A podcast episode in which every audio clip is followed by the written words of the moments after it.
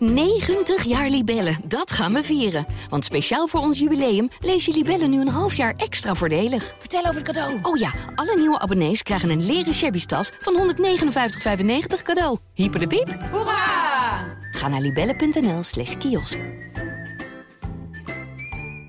Maar ik vroeg me eerst af, Bert, hoe het eigenlijk zit met jouw bestuurssensitiviteit. Nou, voor een techneut is die best oké.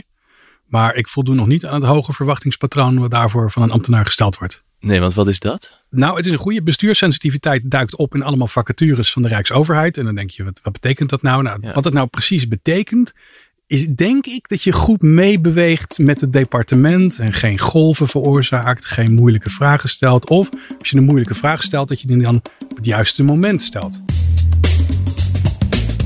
Hallo en heel fijn dat je luistert naar Stuurloos, waarin we het hebben over hoe wij Nederlanders een beter bestuur kunnen krijgen. Mijn naam is Gustav Bessems, journalist en columnist. En in deze podcast van de Volkskrant ga ik te raden met mensen die daarover ons denken verder kunnen helpen. Deze keer iemand die zijn ervaring gaat delen over de verhouding tussen de experts en de bazen. Bert Hubert.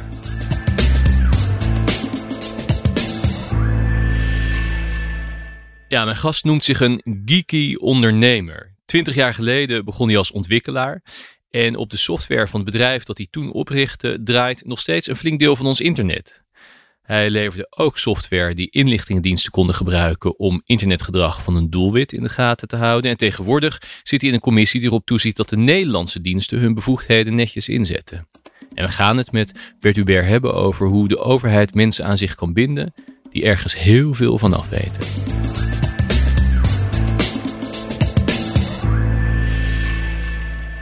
Ik stuitte op een bepaalde vacature. Die zag ik langskomen eh, bij de Belastingdienst. En dat is natuurlijk.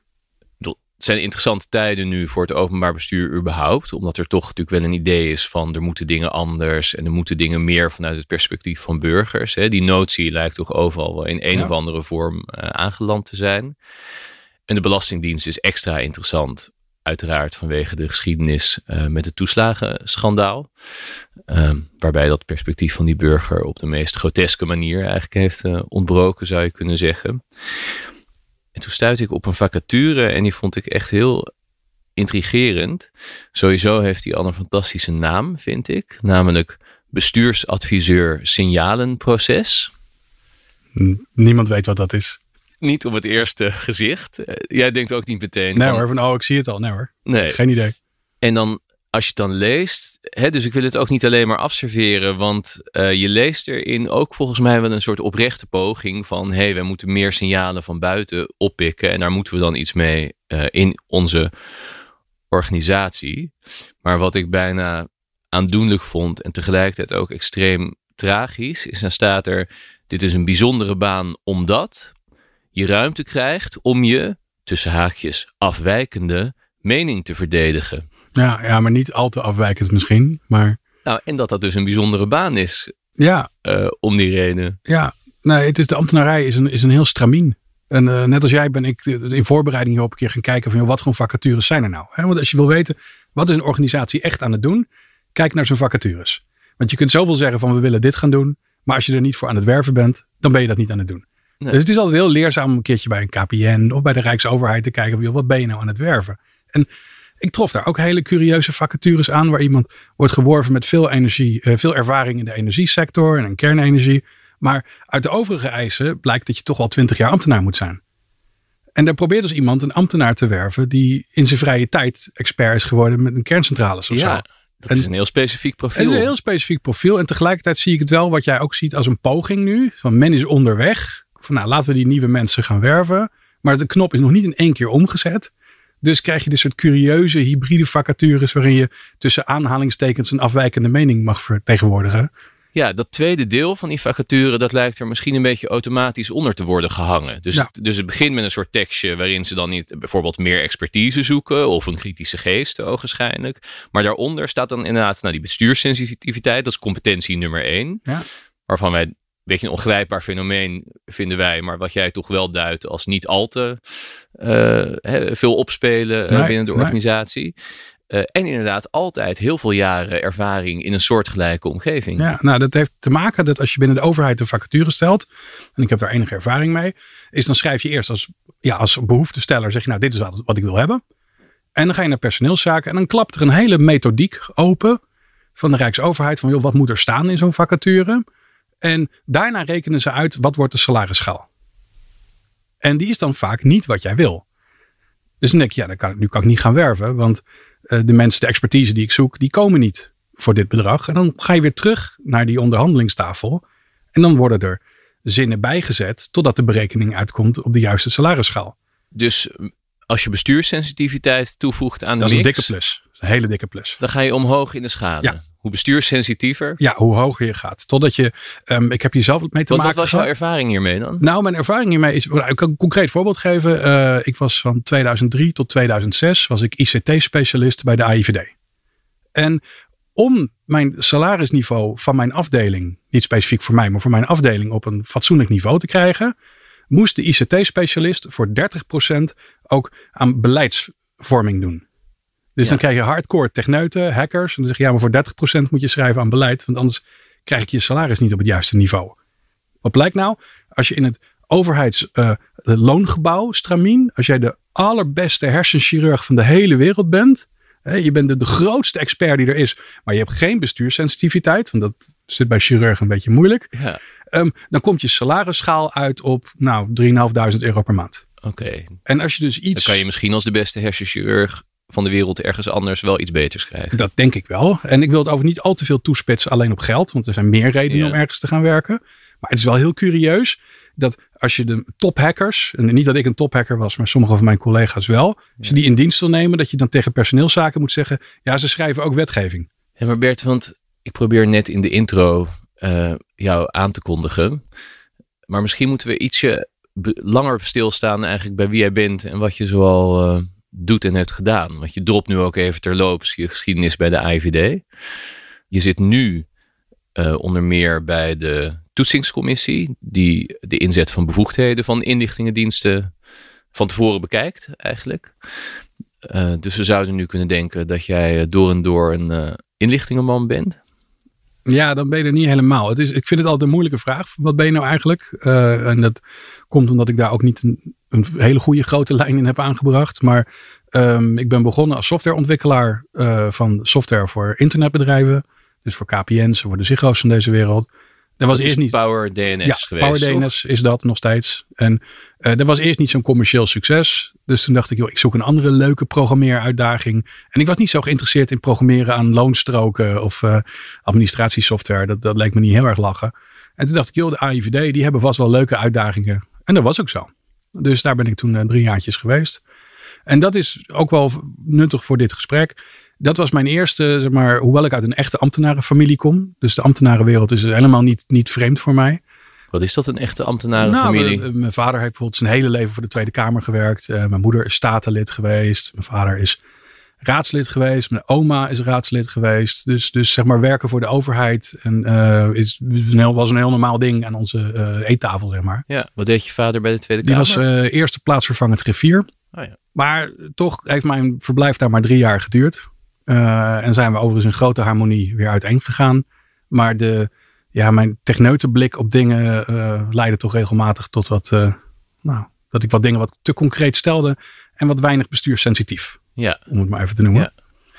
en toch ben je wel dichtbij of tegen het openbaar bestuur aan Ja. gebleven. Ja. Op wat voor manieren allemaal? Nou, toen in eerste instantie veranderde ik van medewerker van de overheid naar geruime pauze overigens uiteindelijk tot leverancier van overheden eh, in Europa en eh, ook in Nederland. En dan leer je diezelfde overheid, wel grappig, weer van een andere kant kennen. Van hoe probeert zo'n overheid nou dingen in te kopen? En hoe gaan ze om met leveranciers? Wat leverde jij dan? Eh, nou, ik werkte eh, bij Fox IT op dat moment. En die leverde allemaal diensten eh, aan de Nederlandse overheid. En, eh, en specifiek met Fox IT ontwikkelde ik ook software om afgeluisterd internet mee te analyseren. Maar ik kan tot de dag van vandaag niet zeggen aan wie ik dat allemaal eh, geleverd heb. Oké. Maar dat gaf ook wel een heel veel internationaal vergelijkingsmateriaal. Van Ja. hoe, hoe koopt men in andere landen dingen in? En hoe functioneren die overheden daar? En hoe hoe worstelen zij met techniek? En viel je dan iets op wat Nederland betreft?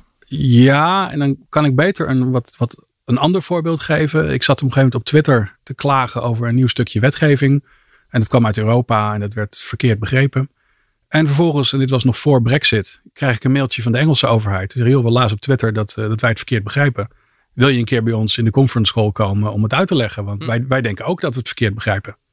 Nou, dat is twee keer gebeurd met de Engelse overheid. En alle tweede keren was dat een, een, heel prettig en open gesprek. Maar zeg je dit ook in contrast tot de Nederlandse ja, overheid? Ja, absoluut. De Nederlandse overheid, ondanks het feit dat ik daar heel veel mensen ken en ook heel goed ken, uh, ben ik vele malen vaker door de, de Engelse overheid gebeld. Of door Brussel. Even een mooi voorbeeld. Want een heleboel van onze regelgeving komt uit Brussel. En Brussel bellen ze me heel makkelijk op. En uh, in Nederland heeft nog nooit iemand mij gebeld. Waar staat dat dan voor? Dat dat niet gebeurt, denk je? Ik denk een, een, als je niet zo goed weet waar je het over hebt. Dan of je erkent dat. En je zegt met z'n allen van joh, wij maken hier uh, processen en beleid. En wij zijn hier experts. Dat moet wel gezegd worden in wetgeving en procedures. Maar we zijn niet zo goed met internet. Nou, als je dat erkent, dan ben je ook bereid om met open vizier om advies te vragen. Maar als je net doet alsof je zelf dat wel allemaal weet. Want je hebt toch een directie die heet telecommunicatie. Die directie telecommunicatie zal toch wel weten hoe telecommunicatie werkt. Dan wordt het een beetje gênant als je rond moet gaan bellen en zeggen van hoe zit dat nou? Ja. En ik denk dat dat een heel belangrijk verschil is tussen in ieder geval deze afdeling in Engeland en hun evenknie in Den Haag. Ja, want ja, misschien is dat niet chic om te zeggen, maar jij bent de eerste zelfaanmelder die te gast is uh, in deze podcast. Nou, daar ben ik alweer trots op. Oh ja. Ja, nee, ik vond het ook juist leuk. Um, overigens, er zijn meer mensen die zichzelf aanmelden en die er helemaal niet uh, aan tafel komen. Zo is het ook weer. Maar waar jij op was aangeslagen, dat was een gesprek wat ik had gehad met uh, Geert-Jan Hamilton, oud griffier van de Eerste Kamer, en Peter van Lieshout, oud topambtenaar. En zij spraken toen over de rol van expertise bij de Nederlandse overheid. Op allerlei manieren zagen ze eigenlijk dat die was weggelekt. Dat had te maken met nou, het aannamebeleid, waar wij het net in het begin ook al een beetje over hadden. Hè, van wat voor competenties zoek je nou in mensen die je functies geeft bij de overheid. En, en hoe vaak kun je die van buiten halen en, en wat kunnen ze dan? En bijvoorbeeld ook zagen zij een probleem in het ja, het, het roleren van ambtenaren die eigenlijk meer een soort algemene managers zijn geworden. Die processen vooral heel goed moeten begeleiden. Uh, in plaats van dat ze een inhoudelijke expertise hadden. En uh, ja, daar herkende jij wat in? Ja, ik schrok van de, uh, de opstapeling. Dus het was mij al langer bekend van ja, veel politici worden niet uitgezocht op een inhoudelijke expertise. Daar kan ik niet zo, niet zo heel veel mee doen, want hoe politici worden uitgezocht en op wie er gestemd wordt, is een heel ongrijpbaar proces maar als je daarbij optelt van ja, de ambtenarij heeft ook de kennis niet meer. Die combinatie, de politiek heeft de kennis niet, de ondersteuning heeft de kennis niet. Dan heb je dus niks meer. En in, in een soort, als een soort coping mechanism had ik altijd nooit zoiets. Nou, aangezien die politici het niet weten, gelukkig kunnen ze dan leunen op die ambtenaren. En, en die realisering van, van ja, dat, dat is er dus niet. En dat is heel eng en om meerdere redenen. Want een gebrek aan kennis wordt opgevuld moet toch ergens vandaan komen. Want dat is ook een van de paradoxen. De Nederlandse overheid heeft dan misschien een enorm kennisgebrek, maar de meeste dingen werken wel. Dus we hebben wel schandalen, maar het is, de schandalen zijn op dit moment nog net in de uitzondering. Ja. Eh, heel veel dingen werken wel gewoon. Dus die kennis komt toch ergens vandaan. En het angstige is nu, die komt bijvoorbeeld soms van lobbyisten. Want als je moeilijke wetgeving moet schrijven en je hebt de kennis niet, nou, er is, lobbyisten doen een hoop diensten. Zo van, nou, ik zal even uitleggen hoe dit zit vanuit Europa. Of hier heb ik een, uh, hier, ik heb hier de wetgeving voor je in België gevonden, die uh, eigenlijk over hetzelfde gaat. En, of in extreme gevallen is dus gebleken dat bijvoorbeeld banken hebben op een gegeven moment hun eigen wetgeving zitten schrijven. Ja, dat is een beroemd voorbeeld van een jaar of zeven geleden, geloof ik. Hè? Toen onder toenmalig minister Dijsselbloem was dat, dat er banken waren die ja, een uitzondering uh, op een wet wilde eigenlijk. En die hadden, die hadden zelf de tekst zo'n beetje aangeleverd voor wat er moest uh, gebeuren. En ik begrijp heel goed dat dat gebeurt. Want het is wetgeving schrijven over moeilijke onderwerpen is extreem lastig. Ja, en dan komen daar mensen die daar heel veel ervaring mee hebben en uh, die heel goed zijn. En ook veel meer tijd hebben dan jij. Maar het is heel lastig om dat dan. Want als je het namelijk in huis niet kan halen, ja, het moet toch ergens vandaan komen. Ja. En, en dat is toch link, want ehm, als je bijvoorbeeld ehm, mij opbelt als, als overheid. En je vraagt van joh, leg mij eens dit stukje van het internet uit. Nou, ik doe mijn uiterste best om dat neutraal uit te leggen. Maar je kan er toch niet aan ontkomen dat je na afloop van het gesprek het internet bekijkt zoals ik dat bekijk. Ja. En dat lekt toch door uiteindelijk uh, in die wetgeving. En je hebt dan geen onafhankelijke positie meer. En is het bij jou wel eens verder gegaan? Heb jij wel eens uh, iets voorgeschreven? Uh, er zit in wat Europese wetgeving zitten wat zinnetjes voor mij. En ik heb daar ook wel over nagedacht. Van ben ik nou een lobbyist? Ja. Uh, is dat nou zo? En ik denk nee, want ik word er om te beginnen niet voor betaald. Dus niemand zegt mij tegen mij van joh Bert, kan jij die zinnetjes gaan doen? En het effect van die zinnetjes is dat de wetgeving ineens acceptabel was. Zowel voor de internetwereld als de industrie. Dus ik denk, dus ik heb dan in ieder geval, ik vertel mezelf van joh, ik heb het goede gedaan. Ja. Maar dan denk ik dat veel lobbyisten dat denken. Ik kan net zeggen, want uh, als uh, Milieudefensie of uh, Greenpeace zaken aanlevert die later in een klimaatwet ja. terug te vinden zijn. Ja, die zullen ongetwijfeld zeker weten dat ze daarmee het beste voor de wereld ja, hebben absoluut. bedoeld. En daarom, Dus degene die aanlevert, die zal altijd denken, nou, de boel is er Ja. Nou, alleen maar op vooruit gegaan. Ik zou dat voor de helft, ik denk, ben het voor de helft met je eens. Maar ik, ik ben terecht, ook, ook ik heb naar mezelf zitten kijken van, joh, wie, heb ik nou echt het internet een plezier gedaan? Of, of heb ik nou echt de wereld beter gemaakt? Nou is het gelukkig maar een heel klein zinnetje wat gaat over de reactietijd eh, van juristen. Dus het is, hè, de wereld stort nog niet gelijk in. Maar een cruciaal onderscheid is wel, en daar schrok ik heel erg van, een, een echte lobbyist die ik kende, die vertelde mij een keer van, joh, zeg maar waar ik voor ben. Ben ik vandaag voor milieu? Ben ik vandaag tegen het milieu? Ben ik voor kolen? Ben ik voor gas? Zeg het maar. En, en die mensen moeten ook gewoon goed betaald worden. Ik, nou, ik vertel mezelf in ieder geval dat ik niet werd betaald voor dit soort adviezen. Dus ik op zijn minst kan zeggen, joh, ik vind dit echt oprecht. Maar goed, Ja. dat vinden ze bij Milieudefensie Want er ook. zit een beetje een discrepantie ook, of een ogenschijnlijke discrepantie tussen wat je zegt. Want je beklaagt je over weinig waardering van de Nederlandse overheid. Hè? Die belt jou niet om te vragen eh, hoe zit dit. Maar aan de andere kant zit er aan dat gebel dus ook een risico als die overheid zelf niet genoeg kennis heeft Ja. van zaken. Ja, nou ja, en kijk, in sommige opzichten zou ik, nou werk ik ook wel voor de overheid. Ja. Maar in sommige opzichten zou het veel beter zijn als dat telefoontje gewoon helemaal niet nodig was. Ja. Omdat daar iemand zat die zat van, joh, ik weet al hoe de hazen lopen. En ik hoef niet een softwareontwikkelaar uit Nederland te gaan bellen om te vragen hoe dit zit. En die rol van die, die, die rol van expertise, die teruggedrongen lijkt te zijn bij de overheid. Is dat specifiek voor de overheid, dat probleem? Nee, dat is absoluut niet specifiek voor de overheid. En ehm, het is eigenlijk wel specifiek voor hele grote organisaties. Maar als je nou kijkt, want in, als, als leverancier heb ik ervaring met de, de overheid als klant, maar ook een KPN als klant en een Ziggo als klant. En eh, de elektriciteitswereld begin ik nu beter te kennen. En daar zie je eigenlijk overal hetzelfde fenomeen. Dat door een serie van nou, op zich begrijpelijke ontwikkelingen, vaak ook gedreven door incidenten, eh, bedrijven steeds vaker zeggen: joh, eh, deze dingen doen we niet meer zelf. Die laten we door iemand anders doen. En wij worden heel goed in contractbeheer. En Die in begrijpelijke overweging is doorgaans dat het goedkoper is. Het is, ik. of het is een keer misgegaan, bijvoorbeeld. Dus, wordt Ah, er, dus stel je stel je voor, je bent een, eh, wel een krant en je runt je eigen drukkerij. En dat is een keer helemaal misgegaan. En allemaal milieuproblemen en weet ik veel wat. En op een gegeven moment zegt een organisatie, die was getraumatiseerd. En die zegt, dat wil ik niet meer. Die zegt, ik wil gewoon een helder contract tekenen. En de volgende keer dat iemand komt klagen over mijn drukkerij. Dan zeg ik, joh, je moet het met hun niet bellen. En, eh, want dat is niet mijn probleem hoe dat gebeurt. Dus het is, er is een soort eh, een, mechanisme waarbij een, een- als er een keertje iets misgaat, de reflex vaak is van nou weet je wat, dat gaan we aanbesteden. Want, want nu als je, als je iets zelf doet en je wordt erop aangesproken, dan is het jouw ding. Ja. En eh, dan is het jouw probleem.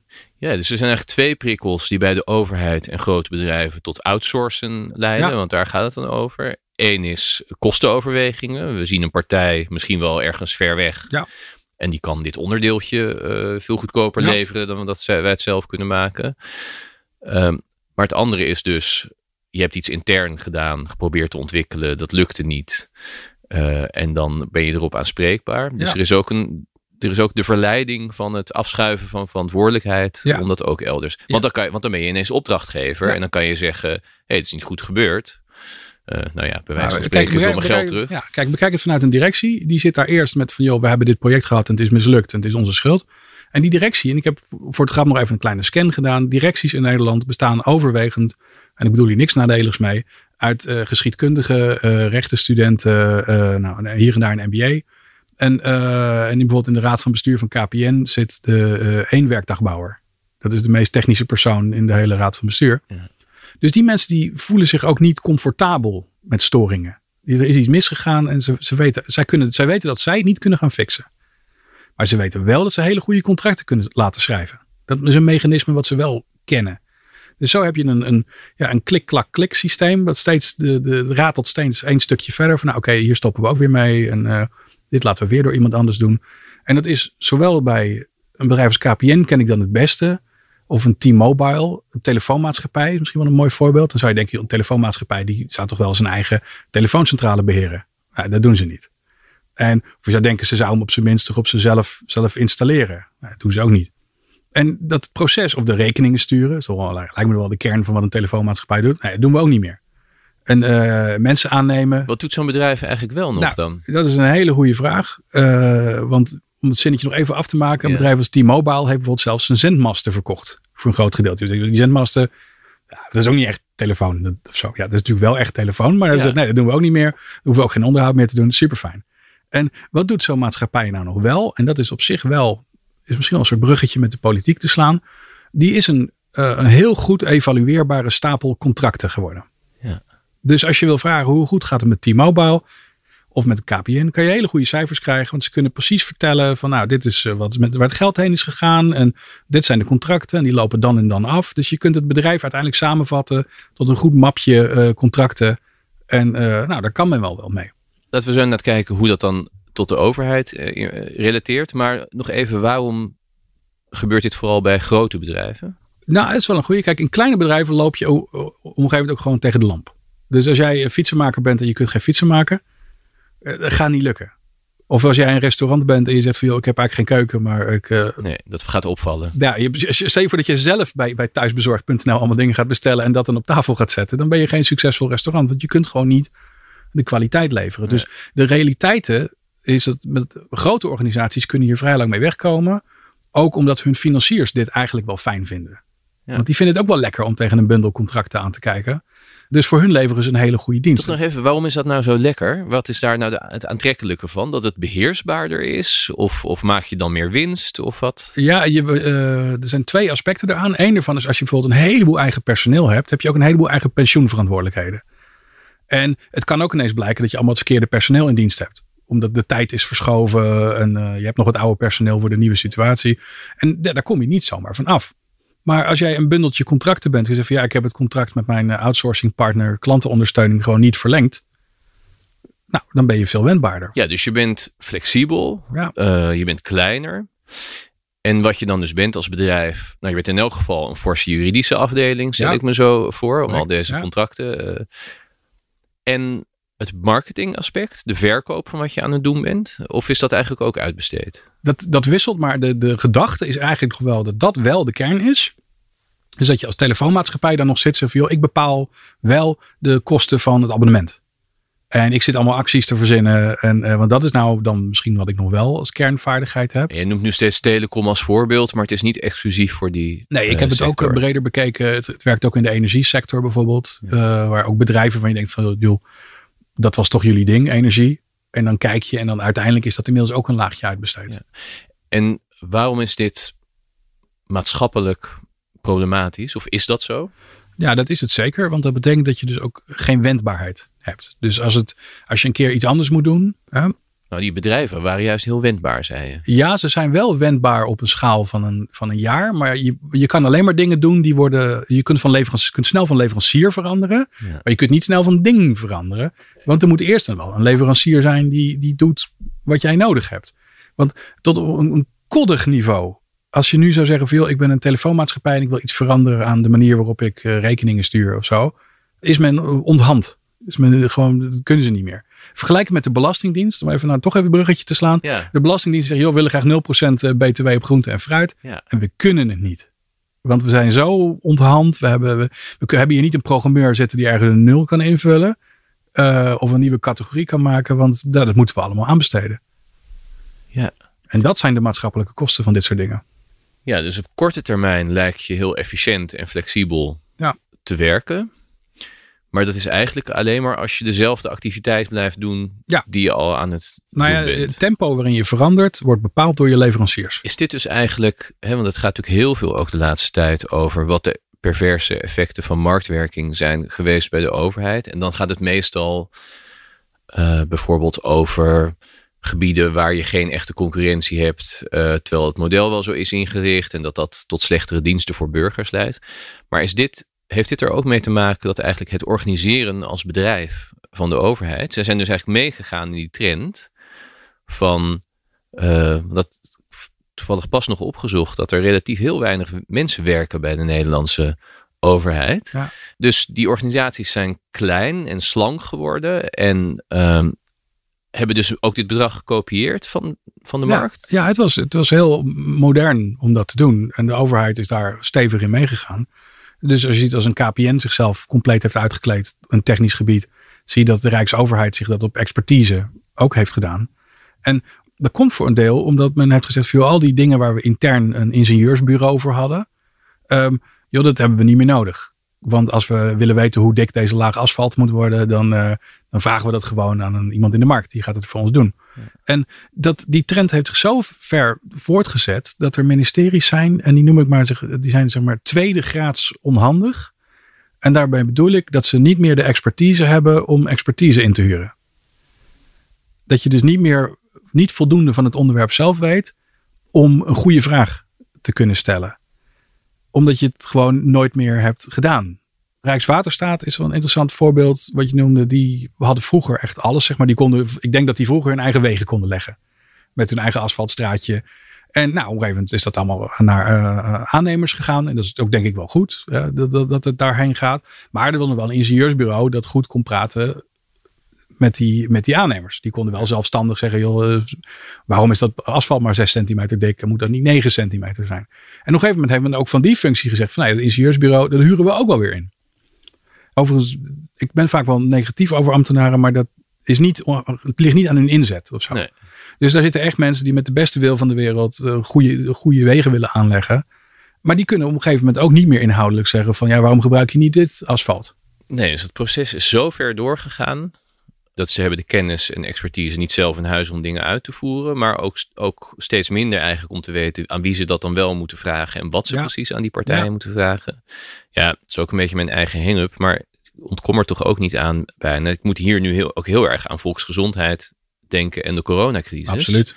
Toen werd namelijk ook heel vaak gezegd van ja, maar dat is een, hè, dat is een beleidsministerie, een procesministerie. Die doen eigenlijk zelf al heel lang niks meer. Ja in die coronacrisis wilde men een ministerie dat allerlei dingen oploste in ziekenhuizen of bij de GGD of met vaccinaties. Nou, daar bleken ze eigenlijk allemaal niet meer over te gaan. Daar heeft Hugo de Jonge zich ook over beklaagd. Is dat proces, raakt dat aan wat jij beschrijft? Ja, absoluut.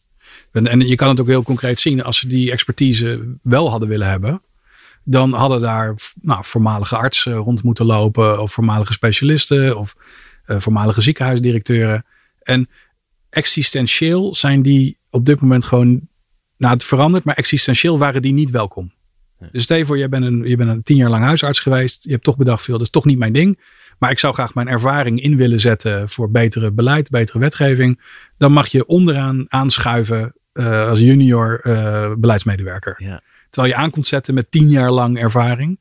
En het geweldige wat je zou kunnen hebben aan zo'n expert is, kijk, mensen hebben natuurlijk goede ideeën en slechte ideeën. En als jij een slecht juridisch idee hebt, dan komt het niet ver in de Tweede Kamer. Of in het parlement of in ministeries. Want er zit altijd wel iemand die zegt, hé hey, zo werkt het helemaal niet met die wet. En dat kan helemaal niet. Dus slechte juridische ideeën komen niet zo ver. Maar een slecht idee voor de gezondheidszorg kan twaalf vergaderingen overleven voordat iemand zegt, volgens mij werkt dat helemaal niet. Nee. En dus kan je een, bijvoorbeeld een extern adviesrapport aanvragen van, joh, wat moet ik hiermee doen? Vervolgens is de uitslag uh, onwelgevallig. En leg je het in de la. Maar het wordt dus niet opgenomen door de gemeenschap. Hè? Dus wat, eh, je zou je kunnen voorstellen dat er binnen het ministerie gewoon veel inhoudelijk deskundigen zijn. En die gaan allemaal het rapport lezen.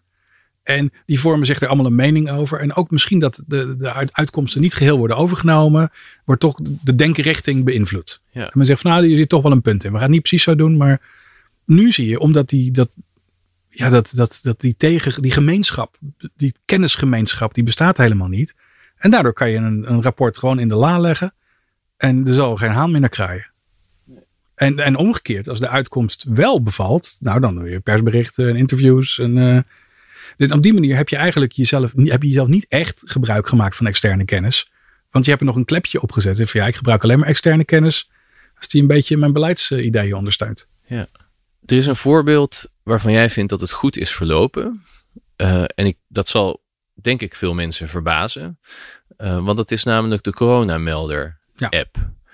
Nou, volgens mij als er iets inmiddels bekend staat als een vo volledig zinloze exercitie uh, die niets heeft bijgedragen aan de bestrijding van de pandemie, is het de coronamelder app. Jij kijkt nu uh, ja, alsof ik, je fysiek pijn ja, doe. Nou, je, je doet me in zekere zin ook fysiek pijn namelijk. Ik denk dat we hier twee dingen heel erg van elkaar moeten scheiden. Was die coronamelder uiteindelijk gegeven de aard van het virus en de verspreiding van de virusdeeltjes, was dat een nuttig stuk software of niet? Nou, waarschijnlijk heeft het een medium invloed gehad. Maar ook de hele QR-code software, uh, die was er en die deed het. Nou, ik wil even de uiteindelijke nut scheiden van het proces tot hoe, hoe zijn we hier nou gekomen. Nou, dat is een hele wilde uh, ride geweest met een appathon Waar toen mensen live met een streaming apps gingen bouwen. En, ja, nou, daar is dan Hugo de Jonge groots aangekondigd. Ja, En dan kwamen er allemaal mensen van uh, internetbedrijven en zo. Die kwamen bij elkaar en die zaten aan grote ronde tafels. En die hadden heel kort gekregen, volgens mij, om een pitch voor te ja, zeven dagen. En nou, dat is het allemaal niet geworden. Maar als mensen innoveren, moet je accepteren dat niet alles in één keer lukt. Dus dan soms, nou, dit, oké, dit werkte dan niet. Daarna is er een klein wondertje gebeurd. En uh, heeft de VWS de eerste paar serieuze programmeurs in dienst weten te nemen. Dit soort mensen zijn er binnen, in geen tien jaar binnen het ministerie geweest. Dus uh, jongens en meisjes die gingen zitten en die gingen programmeren. En die gingen dingen bouwen. En, en die waren echt, zij het via een uitzendconstructie.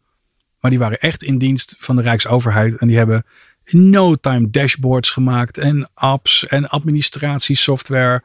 En uh, ze hadden een hele parallele administratieomgeving gebouwd voor het geval het bij het RIVM misging. Uiteindelijk ging het ook mis bij RIVM en toen stond die software klaar.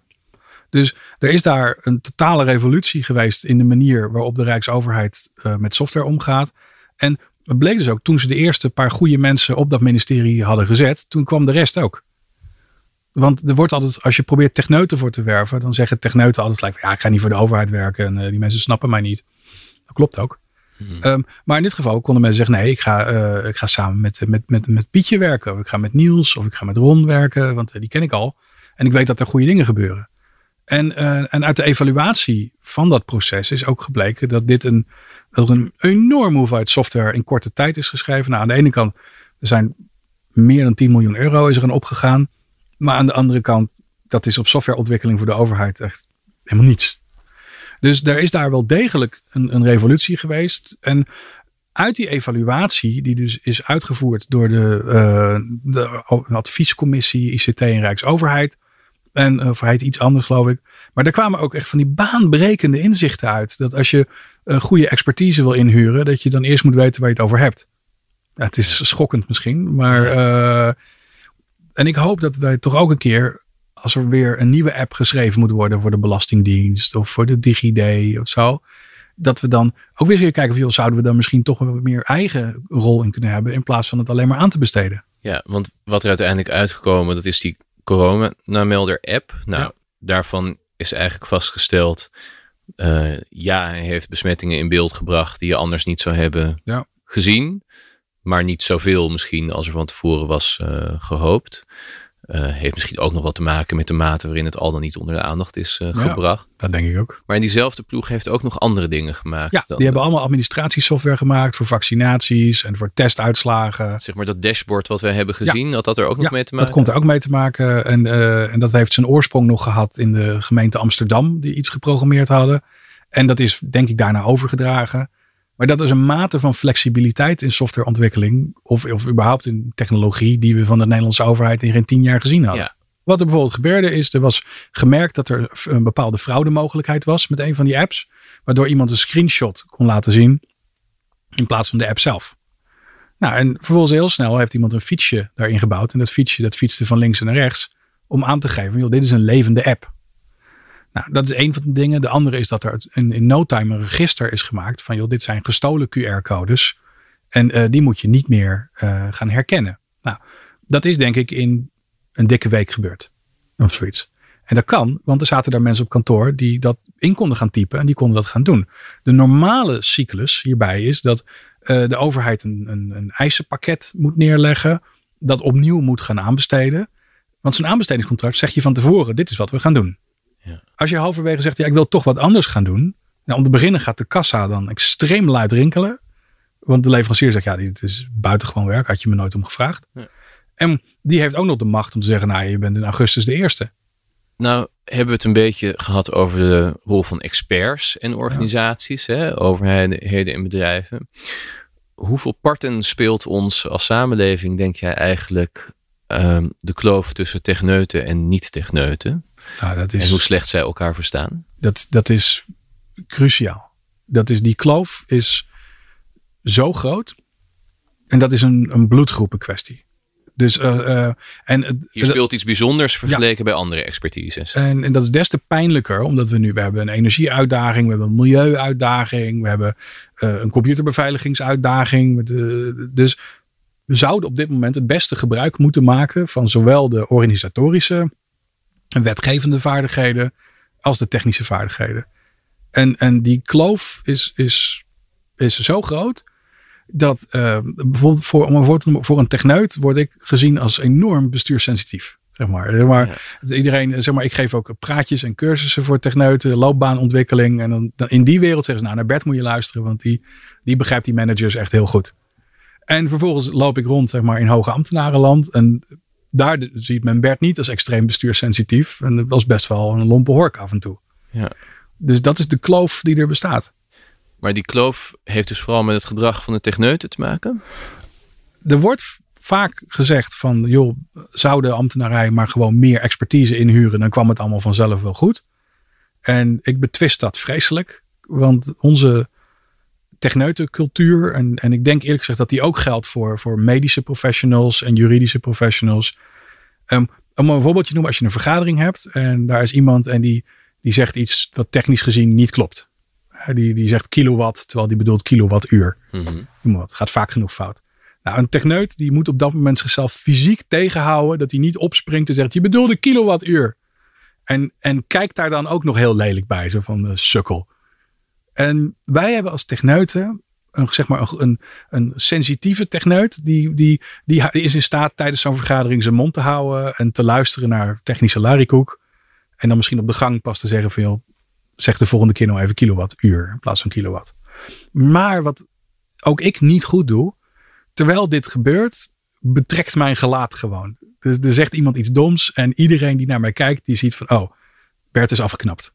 Bert heeft net besloten dat de minister gewoon niet snapt. En wat is dat dan? Is, uh, je hebt eigenlijk een beetje minachting voor iemand die iets wat zo bazaal is in jouw ogen niet. Techneuten hebben als hoogste goed dat, dat wat ze zeggen klopt. Daar ligt een gevoel achter dat als we de basis al niet goed krijgen, dan wordt het daarna nooit meer wat.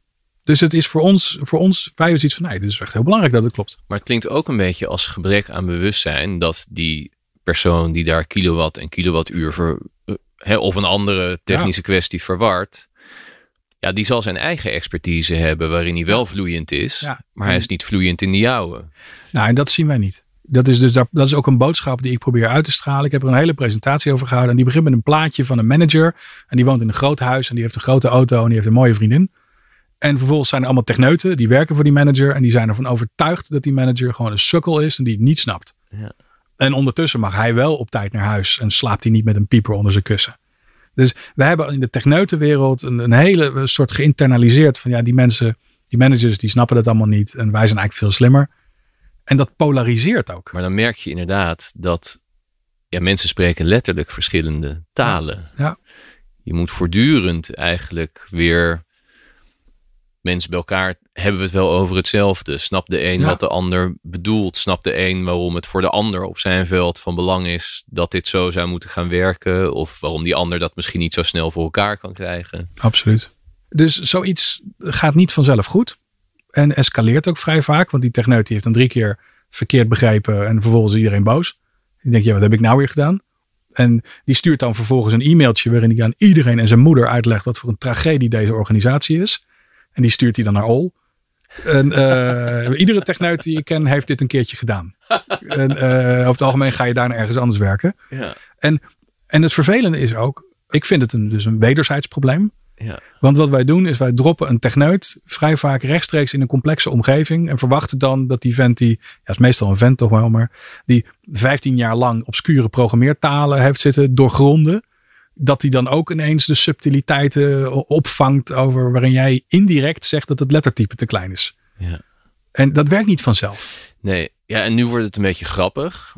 Um, denk ook voor veel mensen herkenbaar, want bijna iedereen in welke werkomgeving dan ook heeft denk ik wel dit soort uh, ontmoetingen of Ja. conflicten of escalaties uh, meegemaakt. Al is het maar met, uh, met helpdesks Ja. waar ze mee te maken hebben. Maar op de schaal waar wij het net over hadden, hè, dus, dus wat de overheid allemaal moet doen, wat er allemaal op ons afkomt, heeft het natuurlijk hele ernstige repercussies uh, ook. Hè. Jij noemde dat ook al bijna tragicomische, maar eigenlijk ook wel ernstige voorbeeld uh, van de Belastingdienst die het niet lukt om gezond eten uh, zonder accijns hè, in het systeem te krijgen, omdat er ja, zoveel achterstallig onderhoud, als ik het goed begrijp, is ja. aan IT-systemen. Kan jij dat ook begrijpelijk maken voor mensen? Um, wat het betekent als er schuld is, als er. Ja, nou dat is mooi, uh, goed dat je dat vraagt. Dat noemen we technical debt. Ja. En, uh, en de beste analogie kan je denk ik maken als je probeert naar de analoge wereld terug te gaan. En, uh, en je hebt eerst heb je een formulier om iets mee aan te vragen. En dat is nog, nog redelijk straightforward. En na verloop van tijd is, is je hele organisatie veranderd. En uh, zijn de kostenplaatsen veranderd. Maar het formulier nog niet veranderd. Dus uh, je geeft het formulier nog steeds aan mensen. Maar je geeft er nog een apart A4'tje bij. Dan zeg je, joh, als je wil schrijven op uh, redactie. Dan staat hier dat je 114 moet invullen. Maar dat is inmiddels 116. Nou oké, dus dat extra uitlegvelletje wordt, wordt eraan vastgeniet. Of de digitale variant. Hè, want dit kan digitaal net zo goed. Ja, je moet uren schrijven. Er staat urencode 114, maar het moet 118 zijn. En in de loop der tijd komen er zo steeds meer uitzonderingen op je proces. Van ja, uh, inmiddels zijn we, uh, hebben dat bedrijf afgestoten. Dus uh, als je voor de zaterdageditie dat doet, dan moet je het groene formulier hebben. Of dan moet je inloggen op intranet.volkskrant.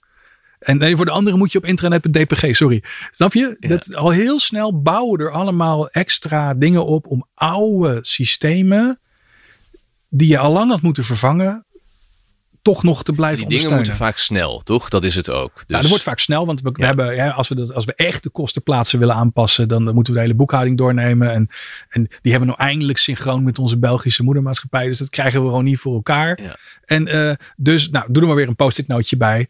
En uiteindelijk bestaat je hele leven zo uit het uitzondering op uitzondering op uitzondering. Nou, in technische termen kan je dit tot op absurde hoogtes opvoeren.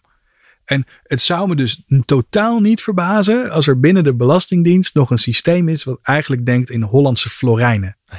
en dat iedereen weet, van ja, dat moet je nog even delen door 2,203. Ja. Maar dit is, ja, ik bedoel, florijnen niet, maar dit is reëel, toch? Ja, er dit zijn, gebeurt, ja. ook, bij, ook bij banken bijvoorbeeld, of bij de Nederlandse bank, begrijp ik dat er nog onderdelen zijn die in programmeertalen geschreven zijn van decennia ja, nee, dat terug. En dat zijn labmiddelen die dan uit het zicht worden gehouden van, van uiteindelijk de directie. Ja. Want de directie over het algemeen wordt niet geconfronteerd met al dit soort moeilijke systemen. Want die hebben daar dan weer mensen nee, voor. Dus er worden steeds shortcuts Ja. bijgebouwd. En Dit op- wordt even ja. geregeld. En uiteindelijk heb je een soort grote berg aan eh, eh, eigenlijk daardoor juist zeer ingewikkelde Ja. programmatuur. Ja, en waar niemand meer aan moet zetten. Nee. En nu heb je een heel groot capaciteitsprobleem. Want nu moet je namelijk aan de ene kant heel veel programmeurs inzetten om al die oude rommel op te ruimen. En eigenlijk de hele boel helemaal te vervangen. Terwijl je tegelijkertijd nieuwe dingen wil kunnen doen. Ja. Eh, en nou ja, daar heb je ook allemaal mensen voor nodig. En zo, zo komt de boel vast. Ja, zo loopt de boel helemaal vast. En als je nu kijkt naar iedere bank in Nederland. Of de Belastingdienst, of de Nederlandse bank, of ook de elektriciteitsbedrijven. Eh, die draaien allemaal op software die op stoom loopt nog. Ja, dus daar is de overheid eigenlijk ook weer niet uniek. Nee, dat is, vind ik echt wel heel belangrijk om te zeggen. Ja. De, de, de problemen leven bij iedere grote organisatie Ja. die besloten heeft dat techniek niet de kern is van wat ze doen. Ja, dat is ook een beetje, het is ook een beetje een cliché. Hè? Oh, de overheid en ICT, Ja. dat gaat altijd mis. Eh, maar het gaat eigenlijk op heel veel plekken mis. ik heb ook zelfs tegen mensen over hun eigen werkgever van joh, hoe lang duurt jouw computer er ochtends over voordat hij opstart? Ja. En eh, in sommige bedrijven is, is dat, snappen ze de vraag niet. En in andere bedrijven zeggen ze nou een minuut of twintig. Maar er is nog wel een belangrijke reden, denk ik, waarom we misschien bij de overheid extra willen dat daar mensen zitten die wel snappen wat er gebeurt. Omdat de overheid natuurlijk allemaal dingen doet die grote gevolgen heeft in de levens van mensen. En die doen ze tegenwoordig eigenlijk steeds vaker op grond van geautomatiseerde processen. dus wat recent veel in het nieuws is geweest, uh, bijvoorbeeld dat zijn risicoprofielen uh, bij de Belastingdienst uh, ook weer, op grond waarvan mensen al dan niet ja, een extra kruisje bij hun naam kregen van dit zou wel eens een, iemand kunnen zijn die fraude heeft gepleegd. Dat waren dan ook nog eens allerlei discriminatoren criteria die daarbij werden aangelegd. Maar ik hoor bijvoorbeeld ook op gemeentelijk niveau dat als men bijvoorbeeld zorgkosten wil reduceren, uh, dat ze, en dat gebeurt allemaal binnen de kaders, keurig binnen de kaders van privacywetten. Maar dan gaan ze met data van burgers aan de slag. Om te kijken van nou, waar zouden de kosten wel eens kunnen oplopen. En dit zijn natuurlijk allemaal processen die gebeuren onder toezicht van politici en bestuurders.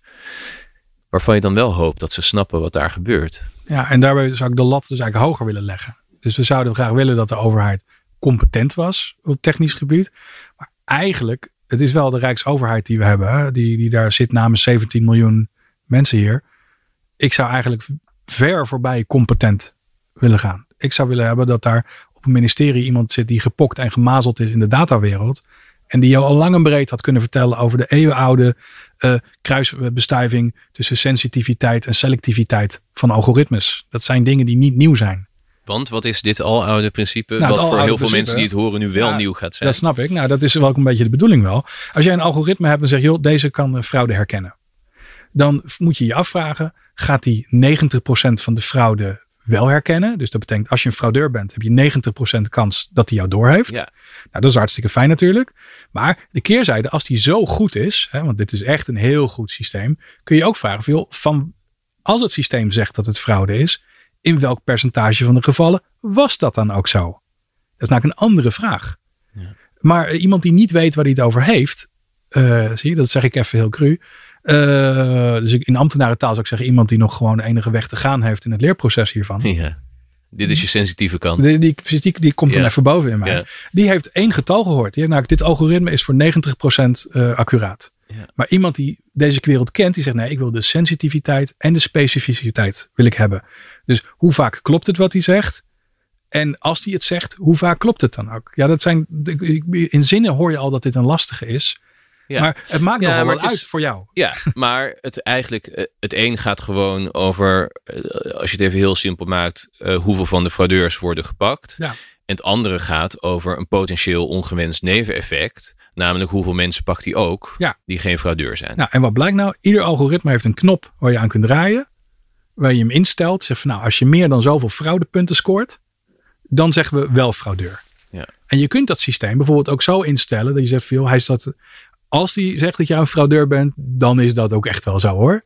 Maar je mist dan een hoop fraude. Ja. Maar dit en dat is een hele politieke keus. En dat is een politieke keus. Maar als je die wil maken, dan heb je dus mensen nodig op een ministerie die veel die goed snappen wat sensitiviteit en specificiteit is in dit soort algoritmes.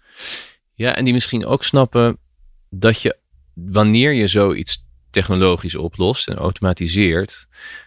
Want, want op zich, zonder de woorden misschien te gebruiken, denk ik dat mensen dit soort begrippen heel vaak hebben gehanteerd in het openbaar bestuur. Bij heel veel maatregelen zijn ze wel degelijk gewend om zich af te vragen van hé, hey, schieten we niet een beetje te ver door? Of uh, lopen niet mensen risico die, die, die we helemaal niet zoeken? Je ontketent op het moment dat je het automatiseert een soort kracht van optimalisering. Door daar wordt het systeem ook op gemaakt natuurlijk. En het is ook de vraag waarmee je op pad gaat. Als de vraag is, wij willen zoveel mogelijk fraudeurs pakken als maar kan. Dan zal daar ook dan gaat, ja, dan gaat dat gebeuren. Ja, dan gaat het daarop worden geprogrammeerd. Dan wordt, en dan is die optimalisering natuurlijk veel heftiger dan je met mensenhanden ooit had kunnen bereiken. maar je moet de hand van de leverancier hier niet in uh, vergeten. Want al dit soort antifraude systemen worden niet door de overheid gemaakt. Er is een leverancier die komt zeggen: Ik heb dit voor jullie ontwikkeld. Ja. En hij pakt 90% van de fraudeurs. Ja. En die het, is ook, het is ook een verkooppraatje. Het is een verkooppraatje. En je wordt al, iedereen die in de kunstmatige intelligentiewereld heeft gezeten, want dit bestaat al, al, al 30 jaar, heeft deze sales pitches gehad. Waarin iemand dus één kant van het verhaal vertelt van, joh, hij vindt 90% van de, de, de fraudegevallen. En daarna komt er niet van ja, hij vindt trouwens ook 90% van de niet-fraude gevallen, Ja. vindt hij ook trouwens. Ja. Eh, En dan wil je bij de overheid iemand die die vraag stelt Ja. en, en dat heel goed controleert. En die ook zegt van joh, wat is de kwaliteit van de data? Ja. Eh, want we kunnen niet hebben eh, dat, dat als, je, dat als zo'n zo'n kunstmatig intelligentiesysteem, dat die bijvoorbeeld leert van dingen en dat hij de verkeerde dingen aan het leren is. Dat hij doorheeft dat aan de ene kant van het spoor eh, veel meer fraudeurs zitten dan aan de andere kant van het spoor. En voor je het weet heeft dat systeem dat als leefregel gemaakt. Ja, want je, je hebt niet alleen het startpunt eh, waarop je zoiets invoert. Ja. Zeker wanneer het een lerend systeem betreft. Je, je mag deze, dit soort systemen niet bedienen zonder dat er iemand zit die inhoudelijk weet wat dat ding aan het doen is. Je, mag- je mag ook niet met een vorkheftruck rondrijden zonder een vorkheftruckdiploma. Nee. Maar op een of andere manier mag je wel een systeem hebben wat fraudeurs vlagt zonder dat je mensen hebt die ervaring hebben met kunstmatige intelligentie. Ja. Maar en om dit af te sluiten, iedereen die ooit iets met kunstmatige intelligentie en machine learning doet, die weet, de computer doet wat je van hem vraagt, maar denk niet na over wat je vroeg. Nee. En hij lost het over het algemeen ook op op een manier die jij nooit verzonnen zou hebben. En altijd met neveneffecten dus. Altijd. En een overheid die dit soort processen wel gebruikt, maar zelf eigenlijk niet heel goed doorgrondt wat er in die processen gebeurt. Ja, spelen met vuur. Maar is jouw pleidooi dan. Kijk, er is. Hè, ik heb dat met eerdere gasten ook al besproken. Er heeft natuurlijk een ratio achter gezeten dat je als overheid niet alles zelf doet. Want dat leidde tot inefficiëntie. eh, mensen die in dienst waren waar je geen nut meer voor had. Eh, hè, dus, dus het is niet helemaal uit het niets gekomen dat er zoveel is eh, uitbesteed. Maar is jouw pleidooi nou om massaal weer mensen aan te nemen die alles zelf gaan doen? Nee, dat is wat ik zou willen voor willen pleiten. Is als we al iets gaan doen en we moeten iets doen, is om te beginnen geen halve maatregelen te nemen. Want we hebben eerder verteld over de communicatieproblemen tussen techneuten en procesmensen. En wat er dan vaak gebeurt, dan wordt er één inhoudelijk expert toegevoegd aan een team. En dat wil dan helemaal niet. Vervolgens gaat die persoon weer weg en zegt iedereen, nou dat doen we niet meer. Want dat beviel helemaal niet. Je zult op zijn minst niet met, met één inhoudelijk expert moeten komen. Maar je kan beter wat selecte projecten uitzoeken en zeggen, joh, we gaan dit, dit team voor 25% inhoudelijke mensen maken. Dus er geen gekke verhouding. We hebben de, Nee. En die 25% van die mensen kunnen dan lekker losgaan op eh, kerncentrales. En die andere 75% kan dan de politieke realiteit uitleggen. Zo van ja, leuk dat jullie dit willen, maar dat, we hebben beloofd dat we dat niet zouden doen. En ook het hele wetgevingsproces eromheen. Dus ik zou het dus gebundeld willen doen. Dus niet overal één techneut gaan sprinkelen. Nee. Maar wat selecte projecten doen en dan gelijk 25%. Maar dan ben je niet klaar. En ik pleit heel erg voor de, nou, de techneutfluisteraar. Dat we niet eh, on- onvoorbereide experts loslaten op de ambtenarij en kijken hoe het gaat. Maar dat je dat behandelt als een reorganisatie. Met aandacht van personeelszaken en mensen die dat soort dingen vaker gedaan hebben. En dat je ook die techneuten feedback kunt geven van joh, ja, je had wel gelijk met die kilowattuur. Maar bewaar dat de Ja. volgende keer even voor, eh, voor een ander momentje. En zelfs dan nog ben je er niet. Want er gaan dus ook andere uitkomsten komen. Het gaat dus gebeuren dat er een beleidsvoornemen uiteindelijk terug wordt gestuurd. Dus joh, onze techneuten, onze experts hebben naar gekeken. Het lukt niet. Hey, en ehm, je zit nu bij die toetsingscommissie Ja. voor inlichtingendiensten. Daar zit jij als het technologische lid, zullen we Ja. maar zeggen, toch? De anderen zijn volgens mij rechters, oud-rechters. Oud-rechters, ja. En wat is jullie rol? Wat wij doen is, eh, de inlichtingendiensten hebben hele grote bevoegdheden in Nederland. Bij de vorming van de vorige wet werd toen een soort ontdekt van nou, het is niet eh, Europees rechtenproof wat we hebben. Want in het oude stelsel kon de minister zelf toestemming geven om mensen af te luisteren. Ja. En vanuit Europa werd gezegd, dat is niet goed dat dat bij een minister ligt. Daar moet echt een externe toets op zitten. En die is in Nederland op een, een hele interessante manier, dat is echt wel een innovatie, gecomponeerd. Dat eerst zegt nu de minister van nou, ik vind het goed dat eh, Pietje wordt afgeluisterd. En daarmee neemt zij het politieke besluit. En daarna gaat dat verzoek nog een keer naar de TIP-commissie. Dat zijn jullie? Dat zijn wij. Ja. En wij kijken nog een keer naar de rechtmatigheid van dat besluit. En daarmee is uit elkaar getrokken van nou, wat wil de politiek nou eigenlijk? Die moeten dat maar zelf kiezen. En dan eh, toetsen wij van nou, is het proportioneel dat deze persoon wordt afgeluisterd? Of had het ook op andere manieren gekund? En daarbij is, om toch maar even een bruggetje te slaan. Toen de tip werd gevormd, zei de Raad van State, joh, dat hacken en dat afluisteren is zo technisch. Dat, dat, gaat niet goed. En zo'n commissie zou dan geneigd zijn om diensten dan het voordeel van de twijfel te geven. Zo van, joh, ik snap niet wat er gaande is, dus het zal wel goed zijn. En toen heeft de Raad van State gezegd, er moet een uh, techneut in die commissie. En uh, nou, dat was eerst Ronald Prins, dat ben ik nu. En je ziet dat andere landen in Europa die onder datzelfde Europese recht vallen, hebben nog niet diezelfde keuze gemaakt. En die hebben dus grotendeels rechters en advocaten zitten, die misschien niet onmiddellijk de fijnzinnigheden van alle hoekjes cybercrime nee. uh, kennen. Dus hier heeft Nederland eigenlijk dat wat jij een beetje voorstaat, dat mengen. Ja, het gedaan. En het, is ook heel, het is ook geen toeval dat ik er zit. Want het was voor mij een plek dat ik dacht van nou, ik heb technische kennis. Ik heb kennis van inlichtingendiensten. Uh, maar om diverse redenen heb ik geen zin om daar weer fulltime te gaan werken. Maar nu kan ik wel met mijn kennis hopelijk bijdragen aan betere uh, beslissingen. Ja, en is je gevoel dat dat lukt? Uh, ik heb beloofd daar niks over te zeggen. Ook niet over of je het gevoel hebt dat, je, dat, dat jouw expertise benut wordt? Of dat mengen een succes is? Nou, kijk, er is nu een wetgevingsproces gaande. Ja. Waarin men specifiek heeft gezegd dat de tip kijkt naar technische risico's. En dat zijn dus de aspecten waar ik voor gevraagd ben. Ja. Is nu wetgeving in de maak waarin staat de tip mag daar niet meer naar kijken. En dat is wel een spannend traject waarmee we mogelijk deze innovatie dus ongedaan maken. En er is nu net iets aan het veranderen. Ja. ja. Want ik had me natuurlijk wel mentaal erop voorbereid dat als ik aan jou zou vragen van goh, wie wordt er nou zo allemaal afgeluisterd en uh, wat hebben jullie eruit gefilterd wat echt niet kon, dat je daar niet op zou kunnen antwoorden. Nee. Maar ik dacht, dit raakt meer aan het hele, ja, gewoon tot nu toe of je dat een vruchtbaar proces ja, hebt gevonden. Nou ja, en daar zie je misschien ook toch wel, daar kan er inderdaad niks over zeggen. Um, Want als je zegt het was een vruchtbaar proces, ja. dan bekritiseer je de nieuwe situatie. Want daar, want daar wordt dat mengen eigenlijk een beetje eruit gegooid. Ja, laten we het zo zeggen. Kijk, je, hebt een, je kan je voorstellen dat je in een open bestuurscultuur, uh, dat je zou kunnen zeggen, nou, ik, uh, ik probeer neutraal een soort te omschrijven wat ik vind van die nieuwe ontwikkelingen. Ja, dat vroeg ik niet eens, wat je vindt van die nieuwe ontwikkelingen. Oh, nou, misschien heb ik dan zeg maar zo'n geen, uh, ben ik zo gedrild dat ik het daar niet over moet hebben, dat ik al voorzichtig ben of voordat ik het je zeg. Je had laatst een reactie geschreven hè, op die nieuwe wet ja. en verspreid. Die heb je moeten verwijderen. Ja. Daarom ben je nu misschien een beetje extra voorzichtig. Ja, ik zou daar heel graag heel veel over vertellen. En ik zou dat echt super graag doen. Maar ik moet toch echt verwijzen naar de officiële reactie op uh, www.tip-ivd.nl. Ja, en die heb ik gelezen. En daar maak ik uit op dat jullie daar wat minder gelukkig mee zijn. Omdat nou net dat voordeel waar we het over hebben gehad. Um, ja, wel eens te niet zou kunnen worden gedaan. Ja, ik vind het, uh, dat klopt. Oké. Okay. Verder mag je hier niet veel over praten, hè? Nee. Dat doet heel veel pijn, kan ik je vertellen, maar het is niet anders. Ja.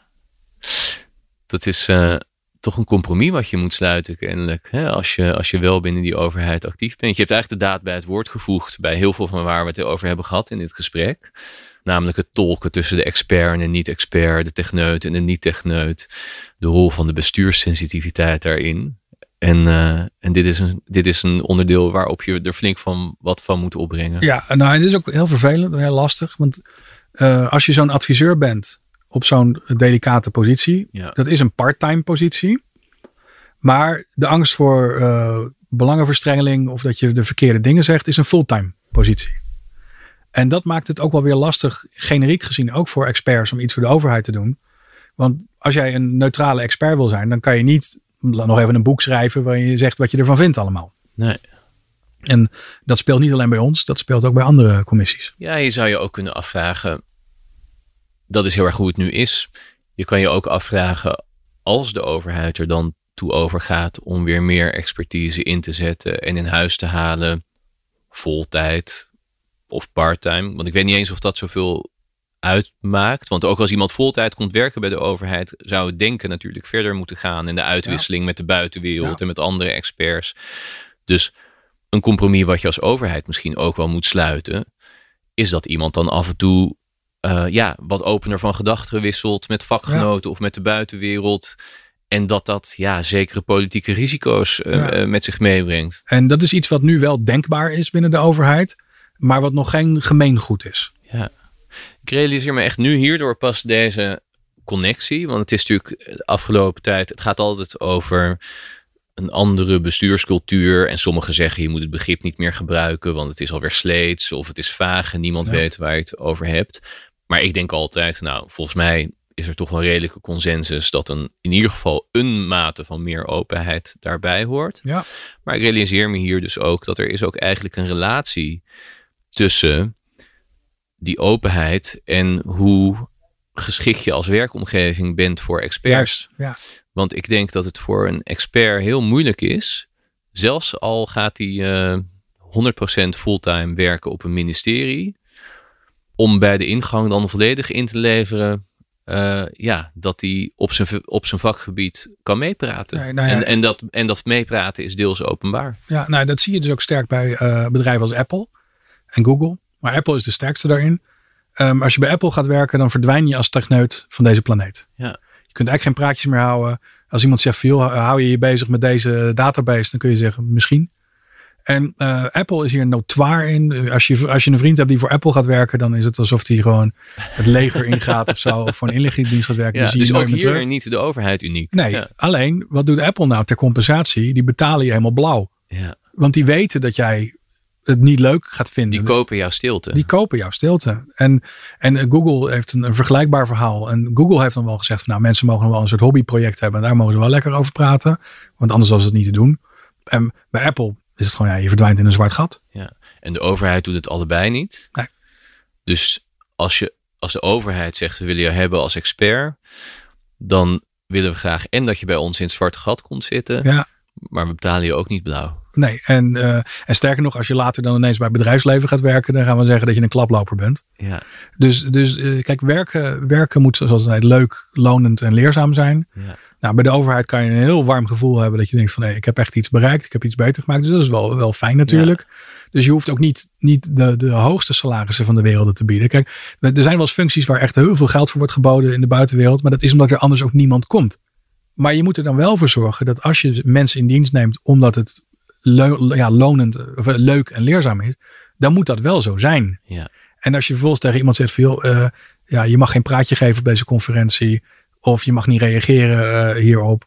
Ehm, bijvoorbeeld op het gebied van cybersecurity praat de Nederlandse overheid eigenlijk nooit terug. Nee. Dus die luistert wel op mijn conferenties. En ze zitten wel allemaal op Twitter.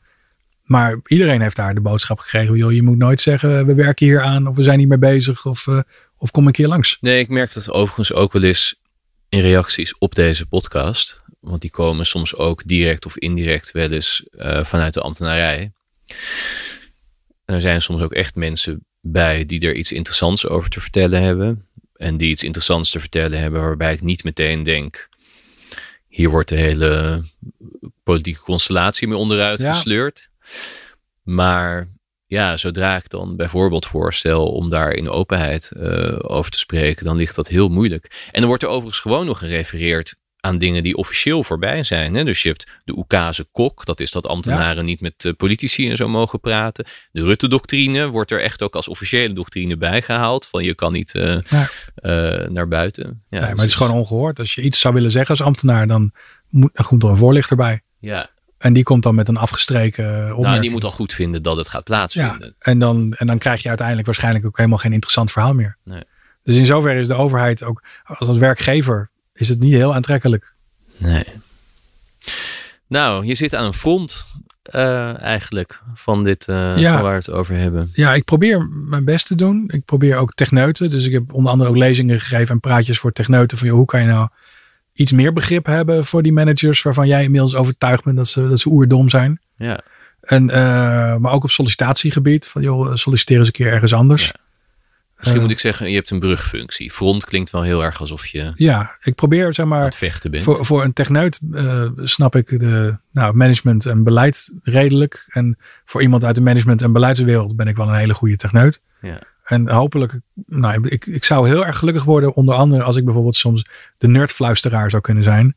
Die kan zeggen, joh, we hebben nu die expertise binnen. eh, laten we die mensen coachen. Dat ze in ieder geval niet binnen een half jaar eh, weer naar buiten gaan en zeggen, niemand snapt mij hier. Oké. Heel erg bedankt voor een heel interessant verhaal. Graag gedaan. Heel erg bedankt voor het luisteren naar Stuurloos, een podcast van de Volkskrant. Dank weer voor de reacties. Die mogen altijd gemaild worden naar k.bessems.volkskrant.nl. Ik vind het ook heel fijn als je de podcast deelt op sociale media. En als je abonneert, want dan hoor je het als de volgende aflevering er is. En dan kan je weer luisteren. Stuurloos maak ik met Rinky Bartels en Timen Hageman onder eindredactie van Corine van Duin. En onze gast was deze keer Bert Hubert. Tot de volgende keer.